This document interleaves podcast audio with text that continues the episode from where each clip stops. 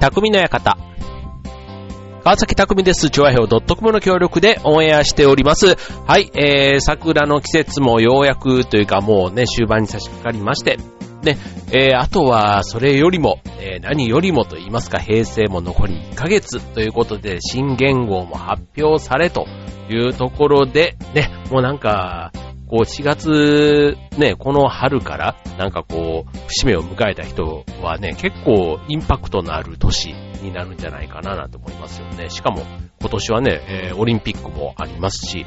こう、2019年ね、えー、という年、ね、えー、西暦で言うとね、まあ、こう、全然、まあ何も変わらないしね、変ですけど。で、えっ、ー、と、で、僕はね、イノシシ年なので、まあ、イノシシ年っていうこともね、当然あの、割れ気が変わっても、言語が変わっても、特にね、イノシシ年自体何か影響があるわけではありませんが、まあ、そのね、2019年になんか思いがある人、イノシシ年っていうことも含めて、このね、2019年にあるイベント、まあ、今回言語が変わり、オリンピックが夏にあるとかね、まあ、それ以外にもね、また、いろいろまたこの先ね、あるかもしれませんけども、まあ、この2019年4月、ね、新たに新社会人、新、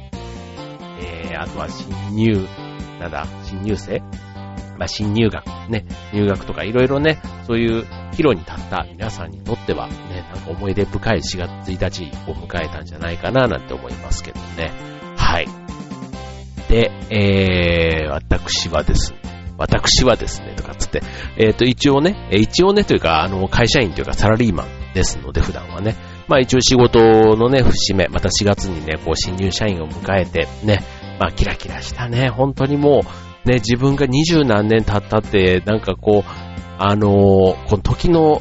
流れが早いっていうのはね、なんかこう、親がね、よく言ってたり、ね、こう親戚の人が言ってたのが、なんか子供の時はね、全然ピンとこなかったんですけど、うん、なんかそういうね、社交辞令というか、なんか枕言葉みたいなもののように大人は言うんだなぁなんて思ってましたけど、それがね、本心でというか心を込めて、いやー、時が経つのが早いっていうのはね、なんか言えるようになってきたのはなんか大人の証拠だなって改めて思いますけども、はい、もうそんなこんなでね、なんか、なんか、こう、ね、もう今年っていう切り口で言えばもうね、4分の1が終わってしまったとかね、もうなんかね、会社人生考えたらもう、あの、自分が新入社員の時に、これぐらい、自分ぐらいの年齢の人なんてもう、ね、もう上すぎて、ね、二十何年仕事してるなんて、ええー、みたいな、自分が生まれる前から仕事してたんですか？みたいな、ね、なんか、とかね、自分の親世代の人がね、いるみたいな感覚なわけじゃないですか。ね、だから僕もその、ね、新入社員の子たちの親の年齢を聞いて結構自分に近かったりすると結構びっくりしたりすることもね、お母さんが自分より年下ですとかね、もう、そういうところまで来ましたか、みたいな。というところで、まあ自分のね、まあ確かにあの、上の子もこの春から大学生って考えると、まあ確かにね、ちょっと結婚が早かったね、お父さんお母さんだったら当然ね、今年からもう、ね、大学出て就職なんていう人も当然いてもおかしくない年齢なわけですので、はい。まあそういう意味ではね、当たり前っちゃ当たり前なんですけど、なんかそんなことをね、いつも思わされるこの4月のタイミングだなというところです。はい。ということでね、まああの、こうね、4月に入って、まあいろんなね、出会いとかが、ね、出会いも別れも、まあ別れは3月だとしたら、4月はね、まあ出会いのシーズンっていうふうに考えていいかなと思うんですが、あの、僕もね、こう、後輩とかね、あと移動とか人事異動とかでね、まあそういう風にして初めてね、仕事をするメンバーもそうでしょうし、あとはね、なんか、あの、飲み会の機会もやっぱりね、また多かったりするんですけども、まあそこでいろいろ自己紹介だとかね、なんかこう、あとは、んまあ、例えば、移動とかじゃなくてもね、こう、新しくこう、初めてね、顔合わせするような人たちと話をすると、いろいろまあ話題はね、えっ、ー、と、尽きないわけですよ。まあもちろん仕事の話もそうですし、趣味の話とか家族の話とか、まあいろんなね話題がこう広がるわけですけども、まあその中でもね、まあ例えば仕事の話っていうと、で、職場でね、こんないい人がいる、かっこいい人がいる、かわいい人がいる、仕事ができる人がいる、ね、なんかそんないろんな話の中で、えっ、ー、と、この人はもう、なんか神みたいな風に言われる人とかね、たまーにいるんですね。はい。もう神がかってるっていう。まあ、それはね、なんか、ある種、こと超越してるというか、なんか単なるね、あの、仕事ができるできないとか、なんかそういうことだけでは終わらない人。ね。で、神って言われるのは、まあ、ね、よくあの、一般的にもね、よく芸能人とかもそうね、えー、モデルの方とか、ね、この人神だよ、なんてね、結構女性と、ね、女子たちがね、結構うちの娘たちも、もう、あれ、神みたいな感じで言ったりしてることがあるので、あそういうもん、そういう使い方をする、そういう意味なんだなっていうのもなんとなくこうイメージがつくと思うんですけども、まあもう少しね、えっ、ー、と、自分たちの年代も含めて、えー、わかりやすい言い方で言うと、カリスマっていう言葉、ね、カリスマ性があるとかね、なんかそういう言い方だと結構仕事の面でもね、使われたりします。あの、例えば社長とかでもね、もうあの、もうテレビとかにバンバン出るような、ね、もうしかも、えー、まあ、なんていう、なんだろう、すごいリーダーシップを発揮して、ね、もう、この会社、この人あり、みたいなね。それこそあの、あれですよね、えー、っと、アップルのね、スティーブ・ジョブズさんもそうでしょ。もう要はその、企業の中でもね、名だたる経営者って言っても、ね、えー、この会社とその人の社長の名前がピンと出てくるみたいなね、一般の人ですらも知っているみたいな、そういうところの、えー、社長さんはみんなカリスマ性があるっていうふうに言われてるんだろうな、なんて思いますけども、はい、ということでね、まあ今日、なんか知ってるようでね、そのカリスマ、ね、えー、まあ、なりたい人、な、ね、なりたくてもなれないもんだとは思いますけども、まあカリスマ、ね、えー、今日はテーマにお送りしたいと思います。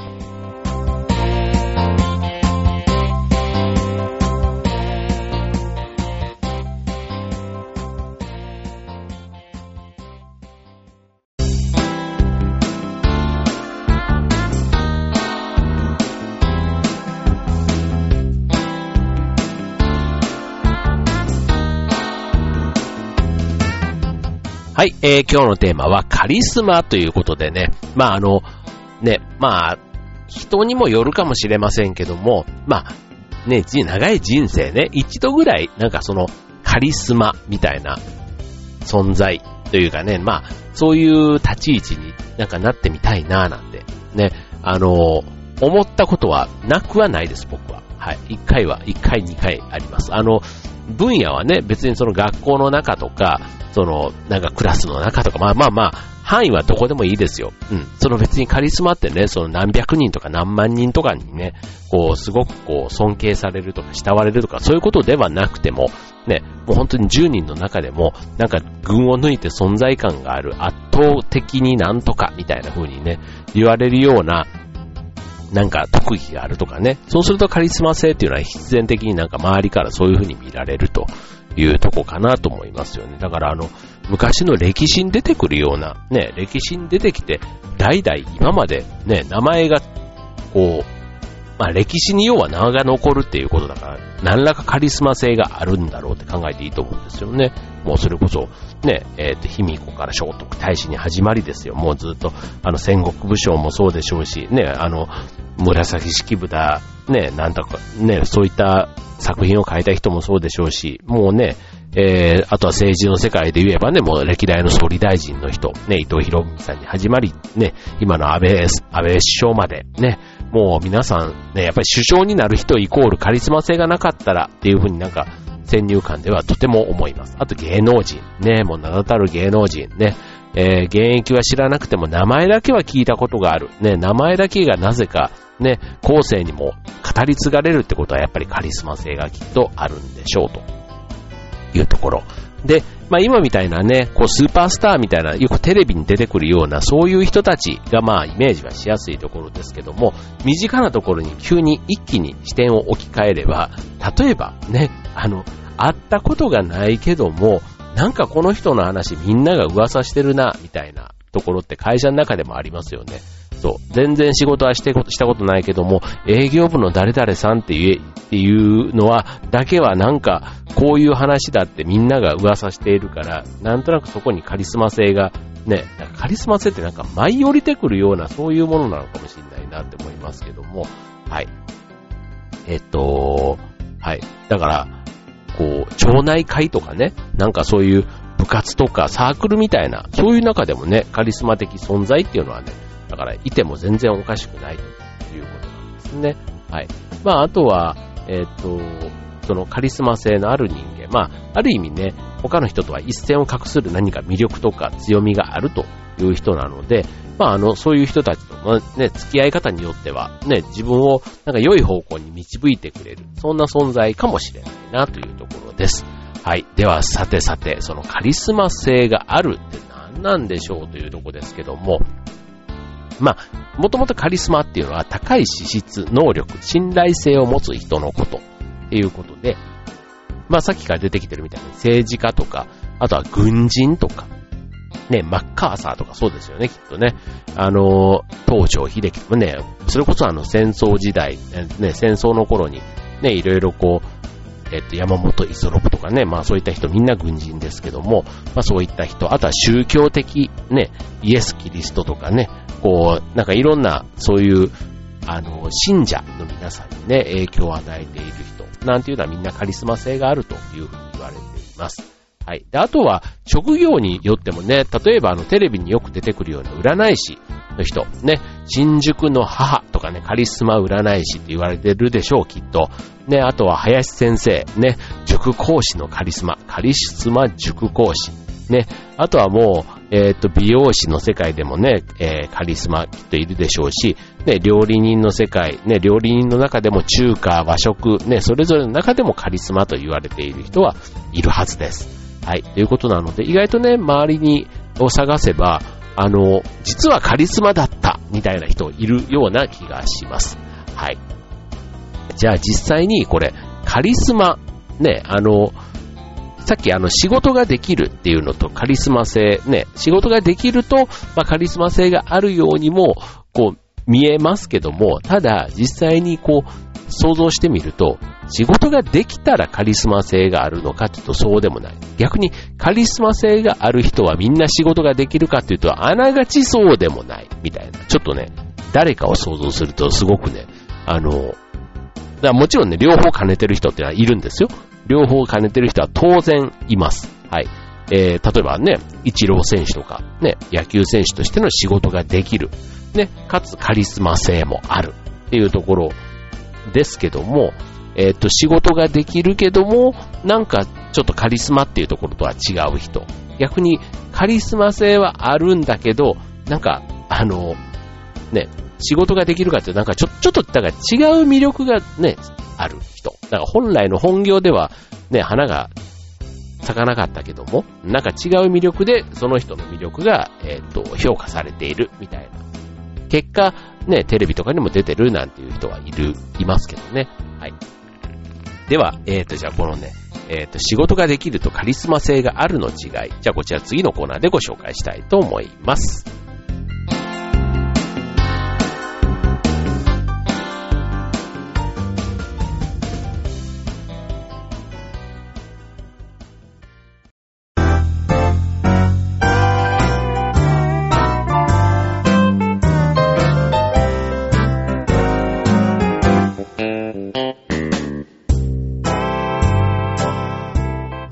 はい、えー、今週の匠の館はカリスマということでね、お送りしております。はい、ということでね、えーと、この違い、二つの仕事ができるとカリスマ性があるの違いですけども、まず仕事ができるっていうこと、ね、これはもうそのまま言葉の意味そのものですけども、えーと、まあ、たくさんのね、仕事の内容が、こう、この仕事の中にはね、当然含まれていますけども、あの、まあ、イメージ的にはね、こう、バリバリ仕事をこなし、ね、あとはその、あの役割もね、結構しっかりしたポジションについていて、で、あとはかつ、えー、仕事だけじゃなくて、プライベート、ね、アフターファイブも充実している。だからこれはまあ、あの男女、ね、あと年齢、ポジション関係なく、まあどこにいても、まあできる人のことをなんとなくこう仕事ができる人っていうふうに言われるかと思います。はい。で、まあ仕事ができる人、ね、まあどんな特徴があるかって言ったら、まあ一つは効率が良いっていうところでしょうね。まあ無駄な動きがないと。ね。あとはまあ、明確なこうゴール、ね、目標を立てることができるということとか、あとは面倒な仕事とかをこうちゃちゃっと片付ける、られる人。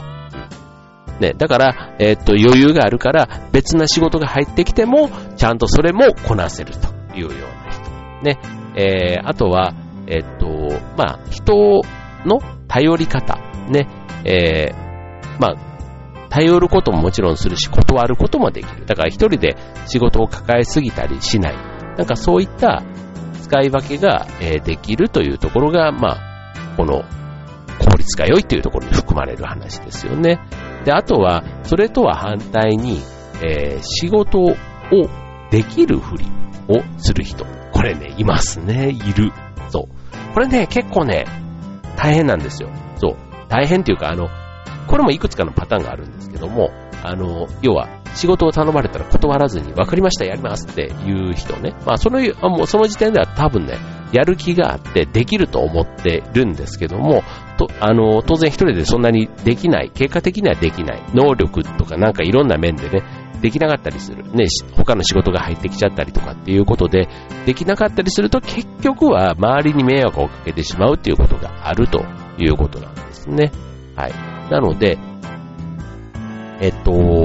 まあ、このあたりね、えー、うまくバランスをとってやるということが、まあ、大事ということですよね。まあ、あの、頼まれてね、まあ、できれば気持ちよく引き受けたいっていう気持ちはね、まあ、あの、普通に考えると、まあまあまあまあ、めんどくさいなって思う人ももちろんいると思いますけども、まあ、自分はね、できればね、前向きに、どうせね、あの、頼まれたってことはできればその人は自分にやってほしいって言ってるわけだから、ノーよりはイエスで答えたいなと思いますし、その結果ね、自分が遊びに行く予定だったのがね、行けなくなったり休日出勤になるのは嫌じゃないですか。だからそのあたりをうまくバランスをとってやるっていうところが、まあ仕事ができる人の特徴の一つということです。で、続いて、えー、経験を糧に常に学習し、成果を出すということです。まあこれもね、あの、まあ、シンプルな話で、まあ、学生の勉強のように頑張ったんだけど、えー、ダメでしたっていうわけには仕事の場合はいかないということです。簡単に言うとね。はい。なので、えー、っと、まあそういう成果をね、常に残していくというのが、まあ一般的に言う仕事のできる人と言われるところです。じゃあ、カリスマ性とは何が違うのかということなんですが、はい。まあ簡単に言えば、他の人とは雰囲気もね、あの、なんか違ってて、周りから、こう、崇められる人っていうの？なんか、そんな人のことを、まあ、言いますよね。そう、だからカリスマモデルとかもうね、カリスマの、ね、なんとかって言われる人はもう、もう叶わない。要はあの、なんか出る杭って言われる、あの出る杭が出すぎた杭みたいな、そんなイメージなんでしょうね。出る杭は打たれるっていうじゃないですか。だから中途半端に出ちゃうと周りがそれをね、やっかんでというか、あの、めんどくさくなってそれを叩き、叩いちゃったりするんですけど、逆に出すぎた杭になるともうみんな打てなくなるから、逆にその出すぎた杭がすごくシンボルになって、みんな、みんなの目に留まってしまう。だからそれがやっぱりカリスマ性とちょっと近いところがあるんじゃないかなって僕は思いますけどね。はい。で、そのさっきの仕事ができるとカリスマ性。仕事ができる人には、えー、っと、なくてカリスマ性がある人にはあるものっていうのは、まず一つ。えー、これ人とすごくね、人間関係の話と繋がりますけども、えー、っと、ついていくかついかないか、単純に。はい。えー、まあ、気が合う合わないっていうところももちろんあるんですけども、えっと、ついていくかいかないかっていうことで言うと、まあ、仕事のできる人には当然ね、ついていった方がいいかなって思うと思うんですけども、えっと、このカリスマ性のある人というのは、実は我が道を行くタイプが多くって、ついていってもあまり身にならないことが多いということなんですね。要はあの、教えることができるかどうかみたいなところで言うと、もしかしたら、あのね、有名選手、野球選手でも、選手としてすごい活躍した人が、ね、カリスマ的な人気を博してなんていうのってありますけども、じゃあその人についていくかどうかっていうと、またちょっとそうやって話が違うじゃないですか。そう。だから、まあちょっとあの、えっと、我が道を行くタイプが多かったりするというところなので、えー、まあそれはそれでね、やっぱ選手として活躍するのと、その後のまあ全然分けてもちろんいいんですけども、えっと、カリスマ性のある人間、見ている分には感動したり憧れる部分がたくさんあるんですけども、えっと、まあ、実践には向かない場合が多い。要は現実的な存在でない人が多いということ。だから例えばの、結婚とかってなったりしてくると、ね、なんかこう、テレビの中、なんか憧れの存在のままで良かったけども、結婚して実生活になるとぐちゃぐちゃみたいなね、なんかそういったこともありがちなのはこのカリスマ。やっぱりね、何かあの、才能の部分がすごくとんがりすぎてて、何かが、ちょっとね、よくある言うところの天才肌みたいな、ね、えー、だから何かが欠落してるところがあるっていうところのように思いますけども、で、えー、あとは、まあ、このあたりをね、えー、そのとん、とんがり感っていうのかな？なんかそのとんがり感が、やっぱりね、その人唯一の個性であり、強み。だけども、なんかこう日常生活の常識が意外と分かってないとかね、まあそういったことがね、こう、裏であったりもするわけです。はい。だからまあ、これをね、まあ、一般の人が、ね、一般の生活は問題なくできてるけども、そこにカリスマ性の部分だけをね、なんか、あの、真似してやろうとしても、所詮はコピー、ね、えー、人の真似みたいなところなので、まあそこはね、やっぱりカリスマ性っていう意味で言うと、まあ、ほ、本場というかね、えっ、ー、と、そこには、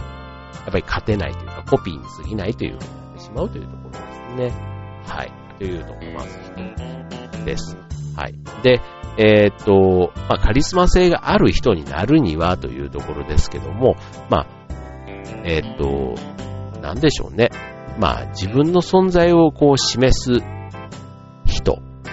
になる。まあ、あの、要はひっそりしているカリスマっていないので、まあ、存在感を出すために他人に常に注意を払うことという、そんなこと。あとは、何事にも興味を持って自分を信じる、自信を持つことということとか、あとは会話力。これもね、やっぱ発信力って今ってあの、えっ、と、言葉でも文章でも、ね、話、話でも、こう書くことでもいいんですけども、そういった、えー、発信力、会話力、とても大事かなというふうに思います。はい。ということで、ね、仕事ができると、えー、カリスマの話。ね、なんかちょっとあの、似てるようなんですけど、実際には結構ちょっとね、あの、現実はだいぶ違ってるんじゃないかなと思いますね。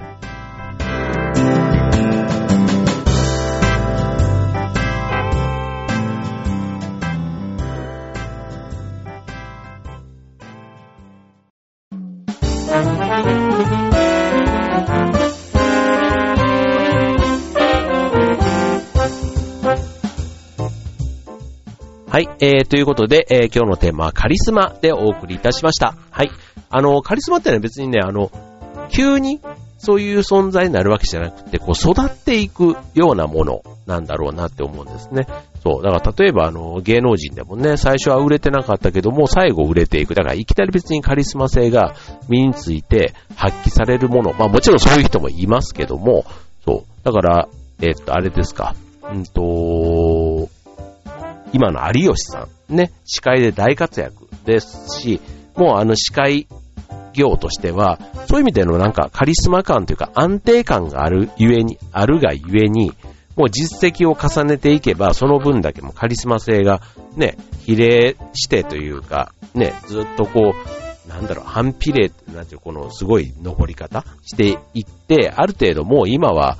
もう安定のね、上の方での高いレベルで安定しているんじゃないかなと思うんですけども、まあそういうカリスマ感は、やっぱりね、若いあの、猿岩石というか、ね、電波少年で、こう旅に出てた頃は、まあ、若手のね、こう新しい、こう、ウィウィしい、こう、売れたフレッシュな、ね、人気者みたいな感じのがありましたけども、あれがカリスマかって言ったらまたちょっと違うじゃないですか。そう。だから、カリスマが身につくきっかけって結構ね、人それぞれだと思うんです。た、ただ、これは一つチャンスって考えると、やっぱり意識的にね、なんかさっき言ったような行動とかを、えー、実践できてないとなかなかね、結局、周りが、周りの指示によって成り立つもの、自分が、なんか自分の努力だけで手に入れられるものでは実はないというところを考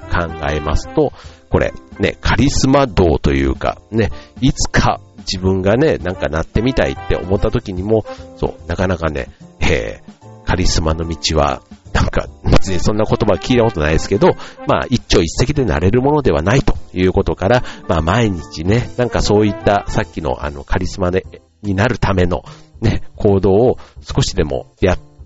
て、えー、心がけるだけじゃなくてね、実践してみるっていうことが、ね、えー、楽しい、こう、カリスマ、カリスマへの道の第一歩につながるんじゃないかなと思いますね。はい。ということで、えっ、ー、と、4月もいよいよ始まりました。ね。えっ、ー、と、今年はね、そう。で、あと来月はその新元号のタイミング、ね、は、まさに今年史上初、ね、えー、最大10連休っていうね、もうそんなゴールデンウィークもね、1ヶ月後控えています。ね、天気によってはっていうところですし、僕ね、この間あの、えっと、えっと、この間の週末、1日だけで日帰りで、えっと、伊豆大島ね、えー、行ってきたんですけども、伊豆大島もね、日帰りで、えっと、あの、竹芝の桟橋、竹芝桟橋から1時間45分、ジェット船でね、行って、まあ、それかかるんですけども、朝6時半にね、家を出て、竹芝のところの駐車場に車を預けて、そこから船に乗って、ね、で、結局ね、で、向こう今度また、えっと、3時40分の、ジェット船で乗って5時40分ぐらいですか。ね、あの、戻ってきて、で、家にはもう7時ぐらいに着いていたので、もうそれこそ往復込みで12時間のね、島旅、ね、あの三、えっ、ー、と、三原山、ね、河口のところとかね、すごい雄大な自然と、なんかこれがね、日帰りで行けたのもすごく楽しかったですので、まあこの5月のゴールデンウィークもね、まあ天気がね、どうなるか次第かもしれませんけども、えっ、ー、と、休みが取れる方はね、もしあの、天気系のアウトドア系のものであれば、ね、ちょっと4月の後半ぐらいになって、ね、空いてる日早めに抑えて楽しんでみるといいんじゃないかなと思います。はい、ということで、えー、今週の匠の館はここまで。バイバーイ。